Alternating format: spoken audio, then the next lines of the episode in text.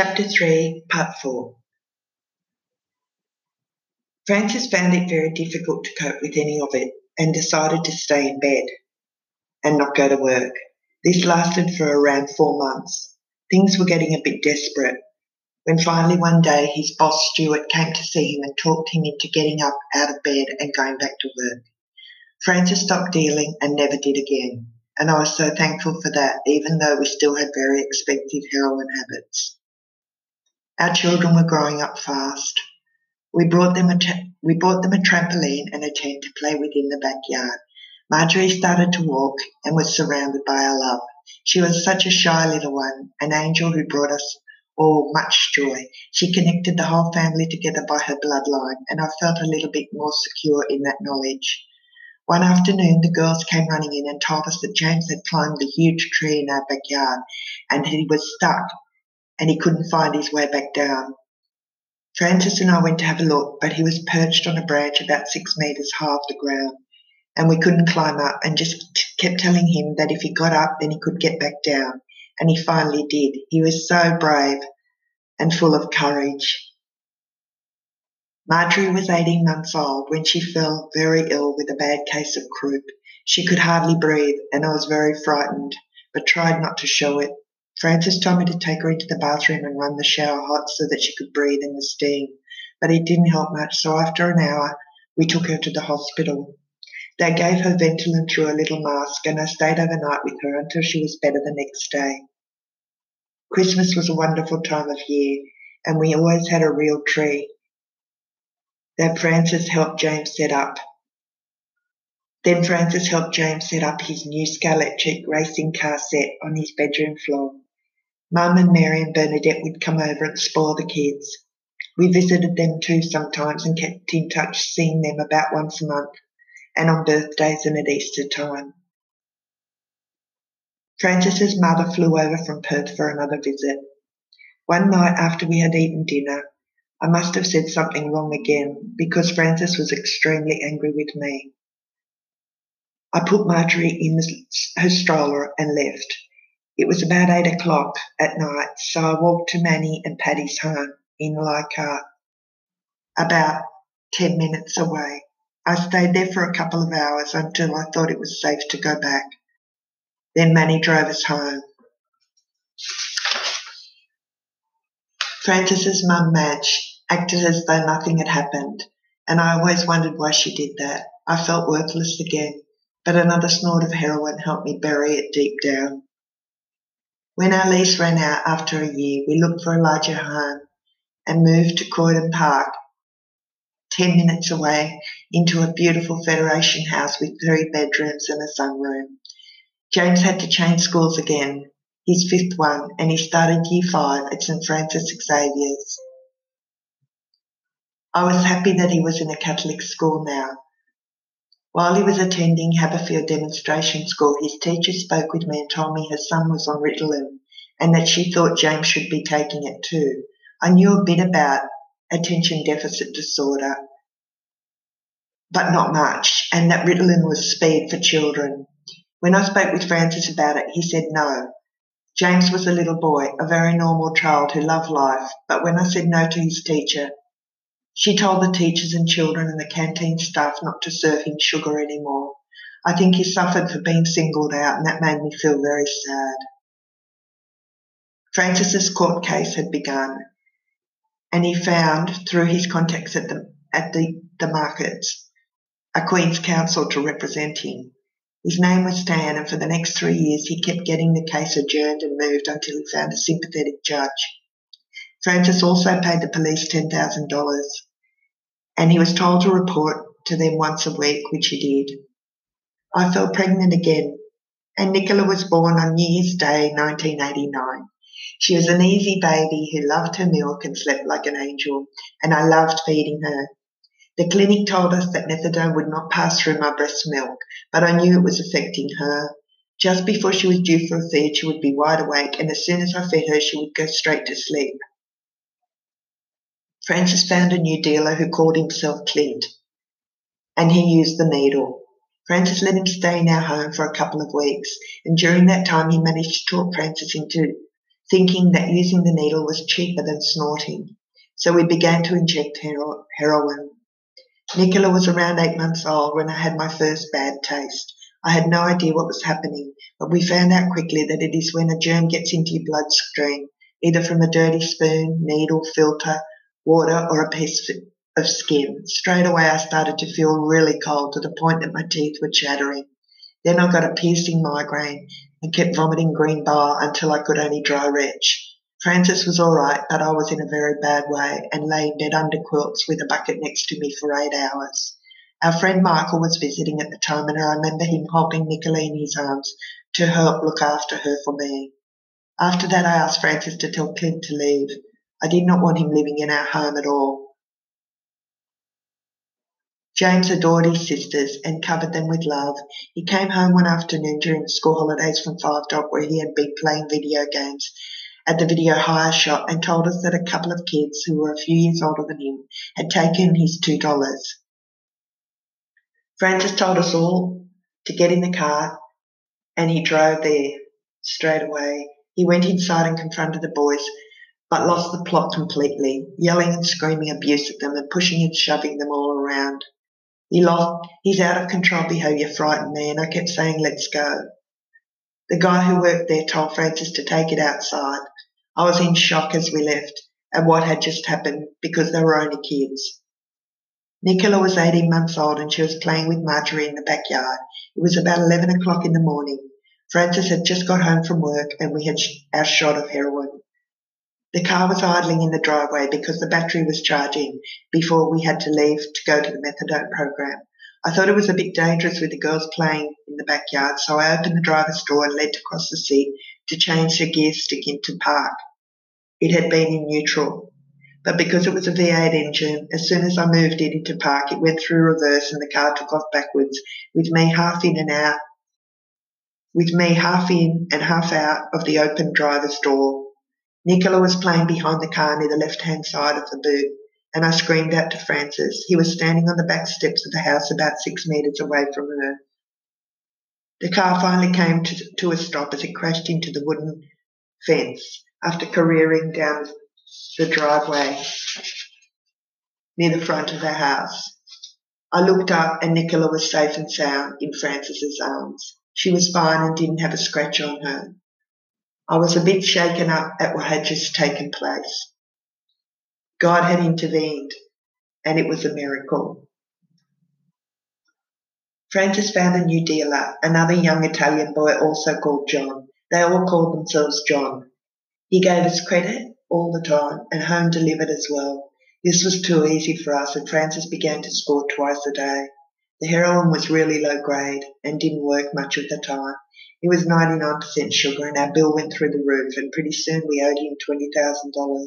Financially, it was impossible to keep up. Francis came home from work one morning and told me the liquidators had come in and closed his business down. Our home phone had been disconnected for about a week and a company at the markets had been trying to reach Francis in regards to an outstanding $10,000 debt on his account. When they were unable to reach him, they began legal proceedings.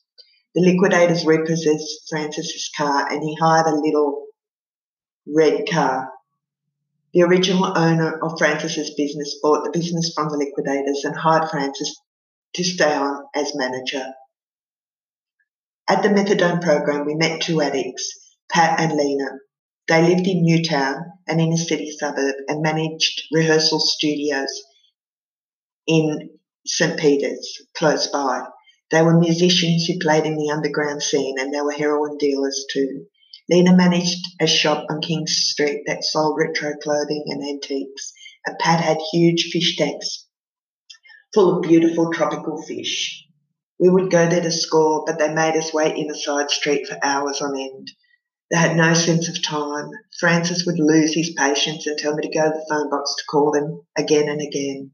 They always said they were coming soon, but soon to them was anything between five minutes and two hours.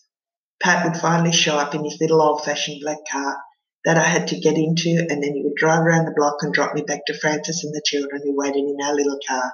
Sometimes we were $20 short, and I would get so stressed that he would refuse to give us the heroin, but I tried not to let it show. As soon as we had heroin, Francis would drive straight home, and we mixed the heroin in our spoons and injected it up as soon as we walked into our house. Things got a bit easier when Pat and Lena let us go to their shop to score there.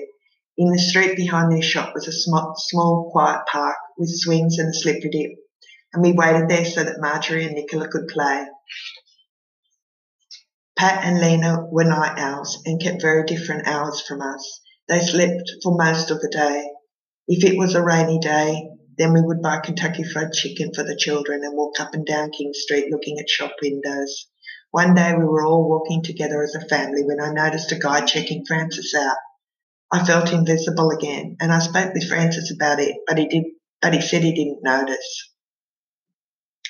Mum came to visit one morning while Francis was still at work. I told her about the court case. I had no friends to speak with about it, but realised as soon as I had told her that I had made a huge mistake. She couldn't understand and was disgusted with both of us.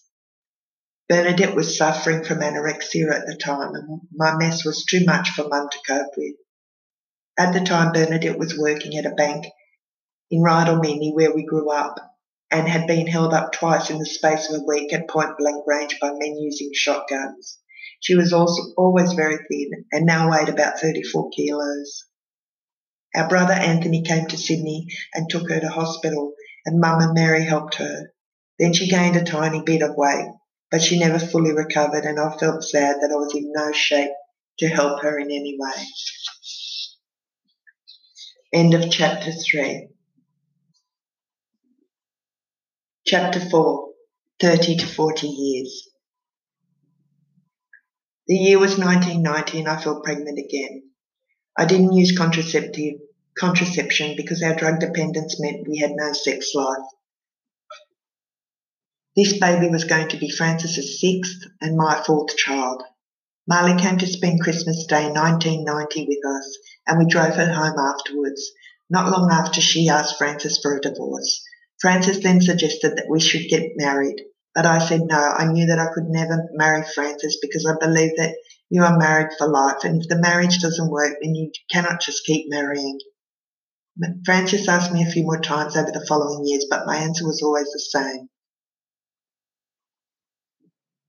We met a couple of heroin addict dealers through Pat and Lena. Pete and his girlfriend told us about a man who was looking for a courier to do a drug run to Thailand and back. We needed the money so badly, so I said I would do it without any thought. I was going to be paid $10,000 for the run, but Francis couldn't go because he had a record. After we met the man and Francis spoke with him, he told me that I couldn't go because Thailand has the death penalty for traffickers and Francis was concerned that my methadone use would come up when I checked in at the airport. I'm very thankful for Francis's decision. Even though I was full of false courage deep down, I was frightened. Patches of dry skin began to appear on my face. So Francis and I went to see a GP, whose clinic was in the street next to ours. He was young and confident about his new laser technology and seemed to know what he was doing. So we trusted him.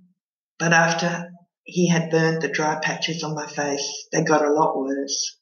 A year later, I went to see a dermatologist who took a biopsy from my back and results came back that I had discoid lupus. It is an autoimmune disorder that is caused initially from severe sun damage in childhood and then activated by extreme stress. I had to use blockout and wear a hat and sunglasses and avoid being outdoors, especially in direct sunlight. I was supposed to look after myself, but I never did. James was turning 12 years old, and we held a party for him and a couple of his friends in our backyard. They all had lots of fun in the pool, and Mum and my sisters and Andy also came. Everything changed very quickly not long after that. Francis lost the plot with James and beat him black and blue over the bath. It was humiliating, and James ran away. We went to look for him and found him at Ashfield Mall. A couple of weeks a couple of weeks later, Francis lost it again. This time it was when he was dropping the girls back to Marley's. He told the girls that he didn't want them to come over anymore, and he backhanded James in the mouth and split his lip. I had stayed at home with Marjorie and Nicola. James ran away again, but this time we couldn't find him and I started to panic. So I rang my younger sister Mary for help and advice. She called the police. Around midnight, the police found James near the airport and brought him back home to us. I was in a state of shock and had been imagining all sorts of bad things that could have happened to my little son. I was relieved that he seemed okay. He told us that he ran away to join the circus and that, and that he didn't want to live with Francis and me anymore. After that, he went to stay with his aunties and Nana at Cherrybrook, about 40 minutes from where we lived. Not long after, I had a terrible falling out with my mum and sisters. They bought James a new pair of very expensive sneakers and began court proceedings for James to go and live with Andy and his wife Camilla. James came back to stay with us after a week at Cherrybrook, and the Department of Community Services came around to speak with Francis and I. They arranged for James to stay at a refuge about 10 minutes away for three weeks. I missed him so much, and we visited him every night at six o'clock with Marjorie and Nicola for an hour or so. Then he was allowed to return home with us until the court made a decision about who he was going to live with. One of our social workers was a lady called Wendy. She was a friend of Bruce and Jenny, my former landlords from the island. Wendy was very kind to me and I liked her. I was two weeks overdue and the doctors told me that my baby was in the breech position. Around about the time James ran away was the time when ba- the baby's head should have gone down to face the right way to be born. But my baby didn't turn, and I can understand why he didn't want to come out into our world. The nurses at the hospital tried to talk me into having my baby naturally, but I refused. He was born by caesarean section, and after I woke up from the anaesthetic, the nurses told me that he wasn't breech. However, his back was wedged in the place where his head should have been. Francis's mother flew over from Perth to help us look after Marjorie and Nicola while I was in hospital. Francis left for work at three every morning, so I asked him to give Nicola Panadol if he saw she had any trouble sleeping. I was worried that she may withdraw from methadone because I could not feed her while I was in hospital with David, and I knew she was getting a little bit of methadone through my milk. When Francis came to visit, he told me that Nicola was wide awake when he left for work that morning and that she was sitting in a corner, but he didn't give her any Panadol. That made me sad because she was such a good child, so peaceful and content. She loved going to the drawer next to my hospital bed to find the little packets of cornflakes and cereals and jams and spreads that I had put there for her. They all adored David. He was such a beautiful, healthy baby. On the second night, though, his cry was very desperate and agitated, and I couldn't console him. I knew he was suffering withdrawals, so I rang Francis around eight o'clock and I cried a lot as I let him know that our son may be suffering. I let the nurses know, but they said to wait till the morning before they would give him any medication and that they would evaluate him overnight. By morning he was fine and didn't need the medication. God is so good and merciful, nothing like us, and I know that He had helped baby David, but I still didn't believe He helped me. I had to stay in hospital for a week because of the caesarean section. About the fourth evening in hospital, Francis, his mother Marjorie, Nicola, and James walked into the, my room, and I could tell straight away that something was wrong. Francis's mother looked white as a sheet, Francis told me that our landlord had come to our house during that day and made some rude comments about how he was going to get me. And then Francis lost the plot again and lifted him up over his shoulders, carried him to the footpath out the front of our home and dropped him onto a pile of rubbish that was there for the council clean up. Francis threatened the landlord's two sons as well. We brought David home from the hospital and Francis's mother left to go back to Perth. After dinner one night, I saw Nicola, who was two years old, with an open bottle of our methadone takeaways. We kept our bottles in the fridge, and she had taken one out and given some to baby David. Methadone looks and tastes and smells disgusting, and even though Francis and I were pretty sure that David hadn't swallowed any, I could smell it near his little mouth, so I called the poison hotline and they told me to take him to hospital. The doctor gave him charcoal to absorb any that he may have in his tummy, but he couldn't keep it down and was covered in black stuff. It was around 9:30 p.m. and our poor little son was exhausted, and after crying a lot, he just closed his eyes and was quiet. He looked unconscious, and I asked the doctor how we knew whether he was sleeping or not. I felt so bad and just wept, probably from exhaustion and the sadness of my world. But David was okay, and I took him back home after another hour or so and we never kept methadone in the fridge again. An eviction notice came in the mail not long after that, and after living at Croydon Park for three years, the landlord wanted his property back. We had fallen behind in the rent, and Francis borrowed $2,000 from his mother to pay it. But even so, the real estate agent told us that the sheriff was coming around to change the locks and make sure we had left the premises. David was six weeks old, and Francis couldn't deal with any of it and left me with the children there alone to pack a few things. He told me that he would wait in the car down the street and we should meet him there. So with David in his little baby basket, I packed a couple of bags of clothes for us and together we waited for the sheriff and his deputy. They told me we were not allowed to return for any reason and that the tenancies tribunal would set a date and time for us to come back and remove all our possessions. Then we walked down the road together to where Francis was waiting and we drove to Dural. Jim and Kate told us we could stay with them for a week and had to look for a place to live. Our friend Michael, meanwhile, went to Croydon Park because he thought we needed help, his help to move out. He didn't know about the orders that had been put in place by the tribunal. When he saw that no one was home, he broke in through the back door and decided he would start moving our things onto the footpath. But by the time we found out what he had done, it was too late. Nearly all our things had been taken by people walking or driving past. We lost a beautiful red cedar chest of drawers with all David's new baby clothes in it, and the girls' clothes and toys.